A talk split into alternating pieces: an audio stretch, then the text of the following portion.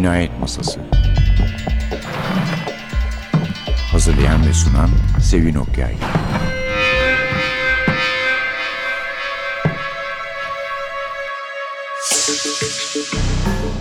Merhaba, NTV Radyo'nun Cinayet Masası programına hoş geldiniz. Bugün size hayli değişik bir kitap sunuyoruz. Bir defa bir Japon polisiyesi, üstelik Japon polisiyeleri içinde de ayrı bir grubun, bir alt grubun temsilcisi.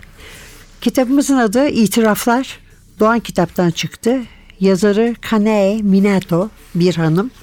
İngilizceden çeviren Begüm Kovulmaz. Kitabın orijinal adı Kokuhaku. İngilizce adı da, hani madem İngilizceden çevirmiş onu da söyleyelim dedim, Confessions, yani itiraflar. Şimdi başka bir grup janr olduğunu söylemiştim. Yazarı Kane Minato ülkesinde Japonya'da Iyamisu kraliçesi olarak tanınıyor. Zaten bu janrın adı da Iyamisu. Ne demek Iyamisu? Iyamisu böyle kötümser, tüyler ürpertici olayları, insan tabiatının karanlık yanını ele alan kitap demek. Böyle bir etiket vuruyorlar bu tür kitaplara ve sadece Minato'da değil, Japonya'da bunları yazarak adını duyuran başka yazarlar da var. Onlar da bu türün usta temsilcileri arasında, mesela Mahokaru Numata ve Yukiko Mari. Biliyorsunuz bu kitaplara raf ve etiket uygun bulmak adetten artık, yani daha fazla satsınlar, belli gruplara girsinler diye. İtiraflar da sadece Iyamisu kitabı olmakta kalmıyor. Aynı zamanda ona Japonya'da eleştirmenler ve polisiye üzerine yazı yazanlar Japonya'nın Gone Girl'ü demişler. Herhalde Kayıp Kız'ın yazarı Gillian Flynn'in kulakları çınlamıştır diyoruz. Gone Girl'ü hatırlarsanız filmi de vardı. Gerçekten de insanı çok rahatsız eden bir polisiye türüdür ama aynı zamanda da heyecanlandıran ve neler olacak diye merakla bekleten. Mesela nasıl olaylar? Şöyle, baş karakterimizin küçük kızını öğrencileri öldürüyor. Şimdi de intikam sırası onda. Bunda ne var? Şöyle bir şey var. Küçük kızı 4 yaşında. Kendisi bekar bir anne. Sevdiği nişanlısından hem de trajik bir ilişkinin ardından ayrılmış. 4 yaşındaki kızı Manami için yaşıyor. Kızını tek başına büyütüyor. Manami'yi öldürenler de ders verdiği Yuko Moriguchi, kahramanımızın adı, ders verdiği okulun öğrencileri, bir ortaokul bu. Öğrenciler de 13 yaşında.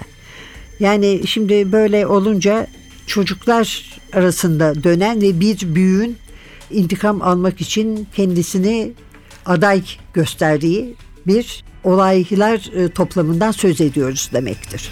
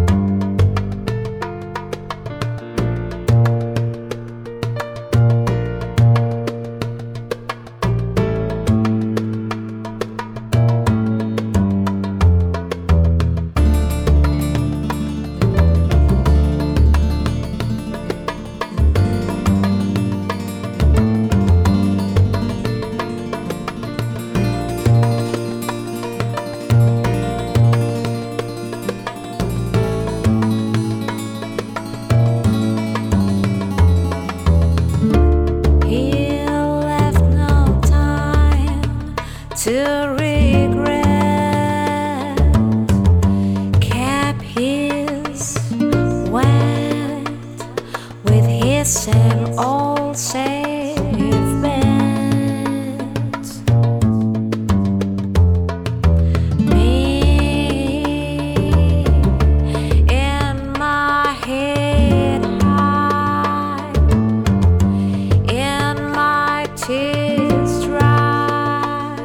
get on.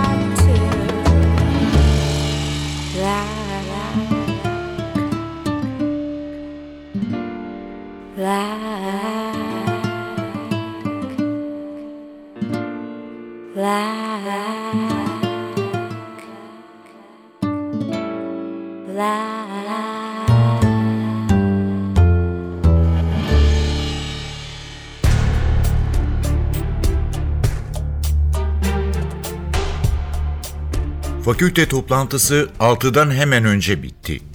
Okul hemşiresi de toplantıdaydı. Ofisi boştu. Ama siz kızlar Manami'ye bakmak için sık sık gönüllü olurdunuz. O da sıkıldığından ya da yalnız kaldığından şikayet etmezdi. Toplantı bitene kadar sabırla beni beklerdi. Ama o gün ofiste değildi. Tuvalete baktım, orada da yoktu. Okul sonrası etkinlikler bitmek üzereyken bazılarınızı kulüp odalarında bulmak için yanınıza gelmiş olabileceğini düşündüm kızlar. Böylece okulun içinde onu aramaya başladım. O noktada fazla endişeli değildim. Bayan Naito ve Bayan Masukawa'ya rastladım. Onunla oynamak için saat 5'te hemşirenin ofisine gittiğinizi ama Manami'yi orada bulamadığınızı söylediniz. O gün okula gelmediğini sanmıştınız. Sonra onu aramama yardım ettiniz. Hava kararmıştı ama okulda hala birileri vardı. Orada bulunan herkes kızımı aramama yardım etti. Bay Hoshino, onu siz buldunuz. Beyzbol antrenmanından sonra. O gün onu görmediğinizi ama bir seferinde havuz yönünden geldiğini gördüğünüzü söylediniz. Benimle birlikte onu aramak için havuz kenarına gittiniz. Kış ayları olduğundan kapı zincirliydi. Bu yüzden parmaklıkların üstünden tırmandık. Ama zincir, Manami gibi ufak tefek bir çocuğun kapı arasından geçmesine izin verecek kadar gevşekti. Yüzme dersleri bitmiş olmasına rağmen havuz doluydu. Su koyu renkte ve bulanıktı. Ekstra yangın önlemi olarak boşaltılmamıştı. Manami'nin bedeni havuzun üstünde yüzer haldeydi. Onu elimizden geldiğince çabuk çıkardık. Ama bedeni buz kesmişti. Kalbi durmuştu. Adını tekrarlayıp kalp masajı yaptım.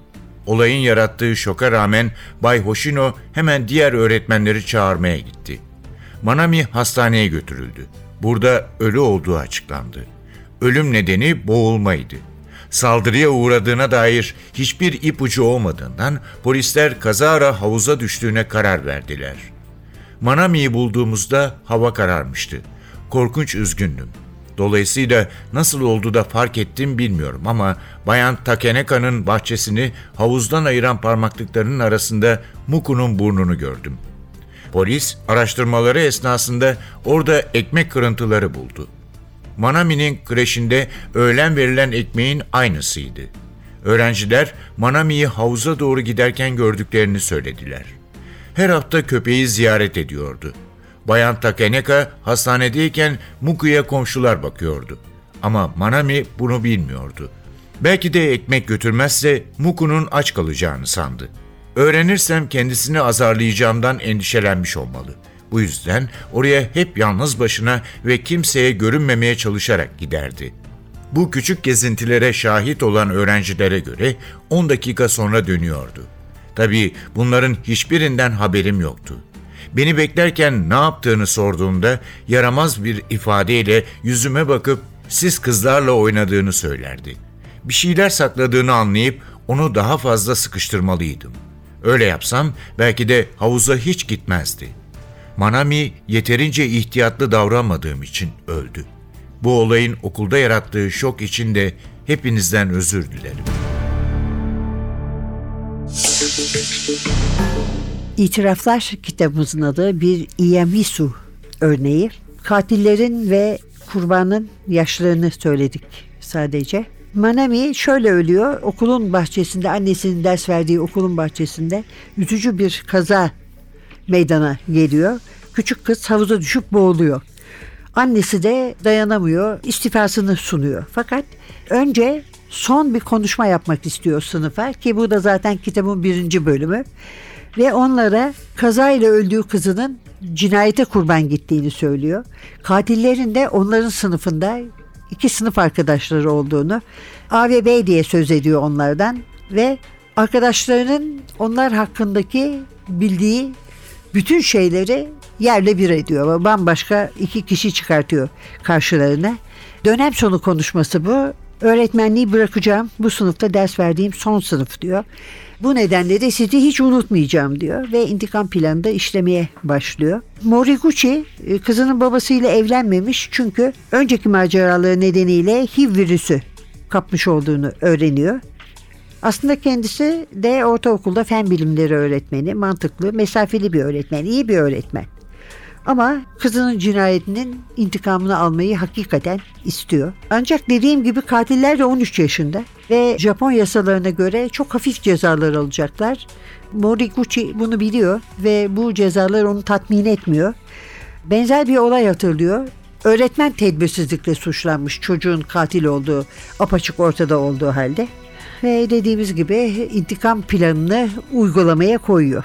Kane Minato hiç abartıya, aşırı heyecana falan kaçmayan bir kitap yazmış.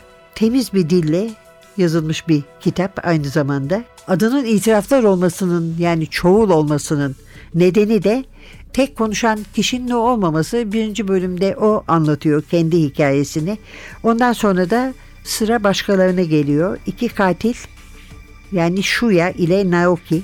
Birinin annesi, Naoki'nin ablası, sınıftan başka öğrenciler ve Manami'nin babasının yorumları. Hatta gerçekten hem heyecanla okuduğunuz sonunu merak ederek hem de insanın birazcık içini karartan bir kitap, bunu söyleyebilirim. Çünkü tamamen ortada kalmışsın, ne yapacağını. Okur olarak da konuşan tarafını tutma eğilimindesin. Önce öğretmenin tarafını tutuyorsun, ondan sonra da diğer öğrenciler ve hatta katiller bile sana yer yer haklıymış gibi geliyor.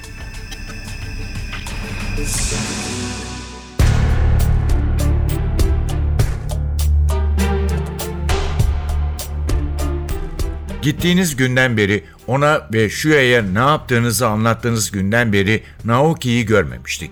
Ama yeni okul yılının ilk ders gününde sınıfta bir tek o yoktu. Herkes oradaydı. Shuya bile. Aslında bu daha şaşırtıcıydı. Yani onun sınıfta olması. Kimse ona bir şey söylemedi. Toplaşıp onun hakkında fısıldaştık durduk. Umrunda değil gibiydi. Sırasına oturup kitap okumaya başlamıştı. Kapladığı için hangi kitabı okuduğunu göremiyorduk. Sert davranmaya falan da çalışmıyordu. Okula başladığımız ilk günden beri öyle yapmaya çalışmıştı oysa. Ama çok tuhaftı. Hiçbir şey değişmemiş gibi görünüyordu. Hava güzeldi. Pencereler açıktı. Ama içerideki hava ağır ve bayat gibiydi. Sonra ilk zil çaldı ve yeni sınıf öğretmenimiz içeri girdi. Gençti, zıplayarak yürüyordu. Hemen tahtaya gidip adını yazdı. Bana okul günlerimden beri Werther derler. Sizin de öyle hitap etmenizi istiyorum dedi. Hala çok tuhaf hissediyoruz bu konuda. Ama mektupta da ona böyle hitap etmeye devam edeceğim. Merak etmeyin dedi. Adım Werther ama acı çektiğimi sanmayın sakın. Kimse gülmedi. Ne? O kitabı okumadınız mı? Dedi. İnleyip bir tiyatro oyuncusu misali üzülmüş pozu verirken. Anlamıştık tabii. Adının Japonca alfabesiyle yazılışı kıymetli anlamına geliyordu. Ve ineğin biri bunun Almanca Werther sözcüğüyle aynı göründüğünü fark etmişti. Ona genç Werther'in acılarındaki kahramanın adını takmanın sevimli bir fikir olduğunu düşünmüştü. Anlamıştık. Pek komikti. Ama o anlamıyor muydu? Sınıfta ne olduğunu fark etmiyor muydu? Havayı hissetmiyor muydu? Ah, az kalsın unutuyordum. Yoklama almamız gerek. Naoki'nin sınıfta olmadığını biliyorum. Annesi arayıp soğuk aldığını söyledi. Başka eksik var mı? Kötü bir işaret daha. Bizimle şimdiden arkadaş olmaya çalışıyor. İlk adımızla hitap ediyordu. Siz bunu asla yapmazdınız. Bize her zaman saygılı davranırdınız. Sonra yeni öğretmen kendini tanıtmaya başladı. Ortaokulda çok iyi bir öğrenci sayılmazdım dedi. Sigara içerdim. Bir öğretmen damarıma basacak olursa arabasının lastiklerini indirirdim. Ama 8. sınıftaki öğretmenim bana yardımcı oldu. Öğrencilerinden birinin başına bir şey geldiğini, konuşulması gereken ciddi bir konu olduğunu düşündüğünde ders planına hiç aldırmazdı. Benim küçük krizlerim yüzünden en az 5 İngilizce dersini kaçırmışızdır. Güldü ama kimsenin onu dinlediğini sanmıyorum.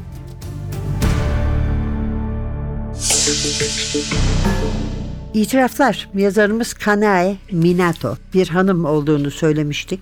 1973 doğumlu. Japon polisiye yazarları ve Japonya'nın Honkaku Polisiye Yazarlar Kulübü'nün bir üyesi. 30'lu yaşlarındayken yazmaya başlamış. Daha önce ev kadını ve ev ekonomisi öğretmeni. İlk romanı İtiraflar bir bestseller oldu ve Japon Kitap Satıcıları ödülünü aldı. Gençliğinde Edogawa Rampo, Maurice Leblanc, Agatha Christie, Keigo Higashino, Miyuki Miyabe ve Yukito Ayatsuji'nin hayranıymış. Ne kadar üzücüdür ki bunların içindeki 4 tane Japon yazarın kim olduklarını bilmiyoruz. Nasıl kitaplar yazdığından da haberim yok. En azından kendi payıma konuşuyorum. Ülkesinde gerçekten de Iyamisu kraliçesi olarak tanınıyor. Bu terim de 2006 yılında polisiye eleştirmeni Aoi Shimotsuki tarafından icat edilmiş, bulunmuş ve 2012 sıralarında da Japonya'da bir Iyamisu patlaması olmuş. Daha önce adını ettiğim 3 yazar esas temsilcileri sayılıyor bu janrın. Hatta Gun Girl'ün, yani Japonya'nın Gun Girl'ü diyorlar demiştim ya kitaba, itiraflara. Gun Girl'ün arkasında kitabı Japon okurlara takdim etmek ve cazip göstermek için şu yazılmış. Diğer ülkelerden gelmiş en iyi Iyamisu romanlarından biri. Gerçekten de öyle doğrusu. Ve hemen arkasından da tabii bir yıl sonra da bir eleştirmenin öncülüğüyle itiraflar Japonya'nın Gun Girl'ü, kayıp kızı olarak takdim edilmeye başlanmış. Wall Street Journal gazetesi de İtirafları, Confessions'ı 2014'ün en iyi 10 polisiyesinden biri olarak seçmiş. Şimdilik anlaşıldığı kadarıyla İngilizceye ve Türkçe'ye de tabii tek çevirisi, çevrilmiş olan tek kitabı İtiraflar. Gerçi polisiye seven, okuyan, favori yazarları olan biriymiş ama gene de yani ev ekonomisi ve ev işleri arasında itirafları hayal edip yazması ve bu kitabın bir anda çok satan bir kitap olduğu gibi aynı zamanda okurlarını zaman zaman ürküten bir kitap olması da bana çok ilginç geliyor. Bayağı bir edebi fenomen olup çıkmış çünkü Japonya'da. 2008'de basılıyor. Derhal bestseller oluyor. Bir sürü ödül kazanıyor. Sonra Japonya'da gene bir sinema uyarlaması yapılıyor. O da bir sürü ödül kazanıyor ve 2010 Oscar yarışmasında Japonya'nın en iyi yabancı dilde film dalında adayı olarak seçiliyor.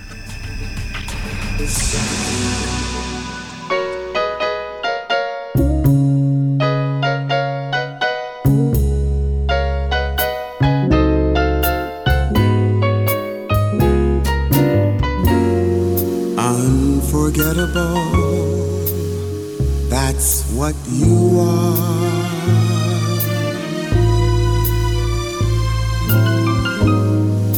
unforgettable, though near or far.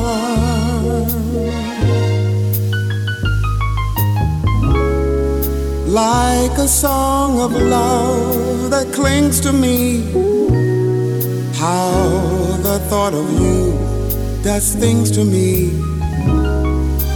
never before.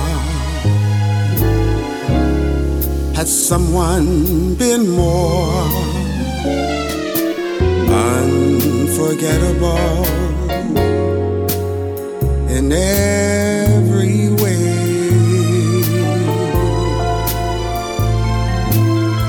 And forevermore, that's how you'll stay.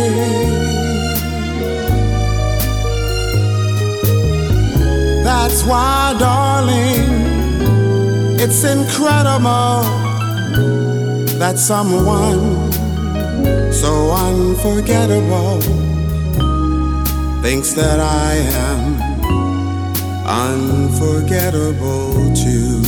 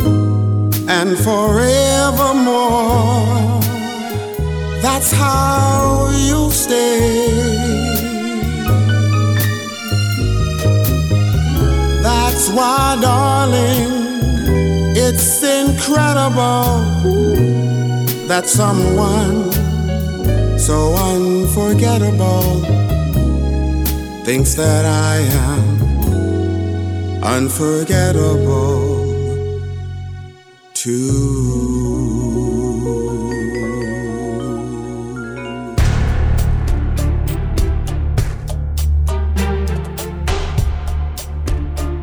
...21 Nisan. Bugün Naoki'yi başka bir kasabadaki psikiyatra götürdüm. Direneceğini biliyordum.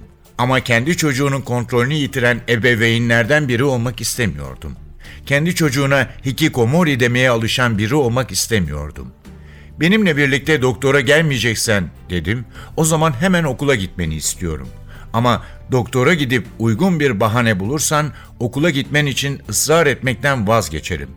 Farkında olmayabilirsin ama psikolojik sorunlar günümüzde gerçek hastalık kabul ediliyor. Git doktorla bir konuş, sonrasına bakarız. Bir süre düşündü. Kan almazlar değil mi? Dedi sonunda. Küçüklüğünden beri iğneden korkar. En çok bundan endişelendiğini duyunca içim ısındı. O hala küçük bir çocuk. Merak etme, sana iğne yapmalarına izin vermem dedim. Böylece gitmek için hazırlandık. O zaman geçen dönemin son gününden beri evden çıkmadığı aklıma geldi. Klinikte onu muayene ettiler. Bir saat kadar terapistle görüştü. Ama ne sorarlarsa sorsunlar, yalnızca kucağına bakıyor, cevap vermiyordu. Fiziksel ya da psikolojik açıdan nasıl hissettiğini anlatamıyordu. Bu yüzden araya girip doktora neler olduğunu anlatmam gerekti. Ona geçen yılki sınıf öğretmeninin Naoki'yi işlemediği bir suçtan dolayı sıkıştırdığını ve artık okula giderken rahat hissetmediğini söyledim. Saplantılı temizlik dürtüsünü ve geri kalan şeyleri de anlattım. Doktor bize Naoki'nin otonomik ataksi hastası olduğunu söyledi. Onu okula gitmeye zorlamamam gerektiğini de ekledi. Şu anda en önemli şey stres yaşamasını engellemek, rahatlamasına yardım etmekti. Onu evde tutmak konusunda kesin talimatlar verdi bana. Dönüş yolunda Naoki'ye bir şey yemek isteyip istemediğini sordum. hamburger yemek isteyebileceğini söyledi. Sevdiği fast food restoranlarından birine gittik. Ben bu tür şeyler sevmem. Ama o yaşlarda insanın canının arada bir ıvır zıvır yemeği çekmesi normaldir sanırım. İstasyonun karşısındaki restorana girdik. Elimle dokunmamak için hamburgeri peçeteye sardım. Yemeğe başlarken Naoki'nin bu restoranı yeni hijyen takıntısı yüzünden seçtiğini anladım. Böyle yerlerde başkalarının kullandığı kaşık çatalı kullanmanız gerekmez çünkü. Yan masada 4 yaşlarında bir kız ve annesi oturuyordu. O yaşta bir çocuğu böylesi bir restorana getirdiği için içimden annesini kınadım. Ama küçük kızın süt içtiğini görünce biraz rahatladım. Derken çocuk süt kutusunu yere düşürdü. Patlayan kutudan saçılan süt ayakkabılarına ve pantolonuna gelince Naoki'nin yüzü hayalet gibi bembeyaz oldu ve koşarak banyoya gitti. Bütün yemeği çıkardı sanırım. Masaya döndüğünde yüzü çok solgundu.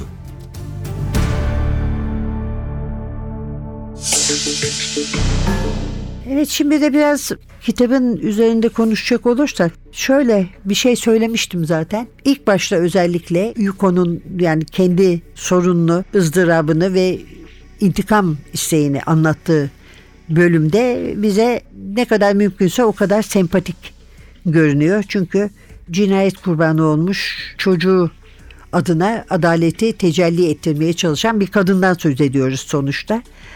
Ama işte hedefleri de sınıfındaki 2 öğrenci, 13 yaşında onlar da. Ve katillerin bu kadar genç yaşta olması Yuko'nun intikamının başlıca nedenlerinden biri. Eğer o intikam almasa ne olacak? Japonya'da suçluların sorumluluk yaşı yani hukuki yaşı 14.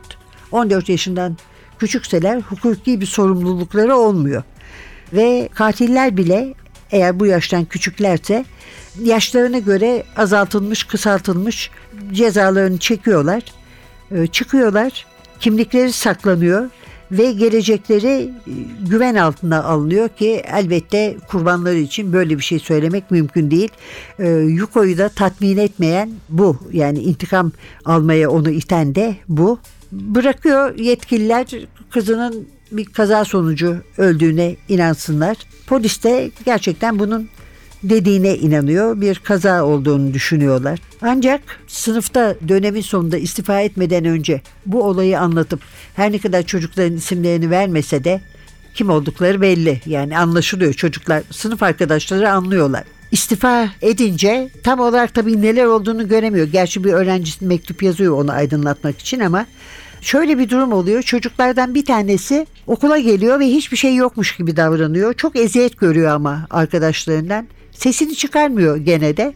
Öteki ise evine kapanıyor ve evinden dışarı çıkmıyor ama gün be gün hareketleri, tavırları daha tuhaflaşmaya başlıyor. Ve ikinci kişinin yani okuldaki bir kızın mektubunu okuduktan sonra birazcık hikayeye başka yönden bakmaya başlıyoruz biz de. Ve işte dediğim gibi arkasından da 2 katil geliyor. Shuya Watanabe ve Naoki Shitamura bunlar. Yani sadece bunlar 3 yaşında bir çocuğun katilleri değil. Aynı zamanda çok da mutlu bir hayat yaşamamış ve kendileri de incinmiş çocuklar diye düşünmeye başlayınca da biliyorsunuz hiçbir şeyin sonu gelmez. Shuya ikisinin kötü ve daha zeki olanı. Yani bir sosyopat adayı diyebiliriz kendisine. Naoki ise vasat bir çocuk. Vasat bir çocuk oluşuna da çok büyük bir itirazı var. O Shuya'nın peşinden dolaşan bir tür müridi diyebiliriz. Evet, itiraflar Kane Minato'nun imzasını taşıyor. Doğan kitaptan çıktı. İngilizceden çeviren Begüm Kovulmaz. İngilizce adı Confessions. Orijinal adı Kokuhaku. Yani umarım size söylediklerim sizi kitaptan uzaklaştırmamıştır. Çünkü son zamanlarda okuduğum en iyi ve ilginç polisiyelerden biri. Doğrusu size de tavsiye ederim. Aralı aralı okuyun isterseniz. O zaman korku dozajı azalıyor. Evet efendim. Önümüzdeki hafta bir başka Cinayet Masası programında yeniden birlikte olmak umuduyla mikrofonda Sevin, masada Atilla. Hepinize iyi günler diler. Dediğim gibi kitabı dozajını az tutarsanız faydasını görürsünüz.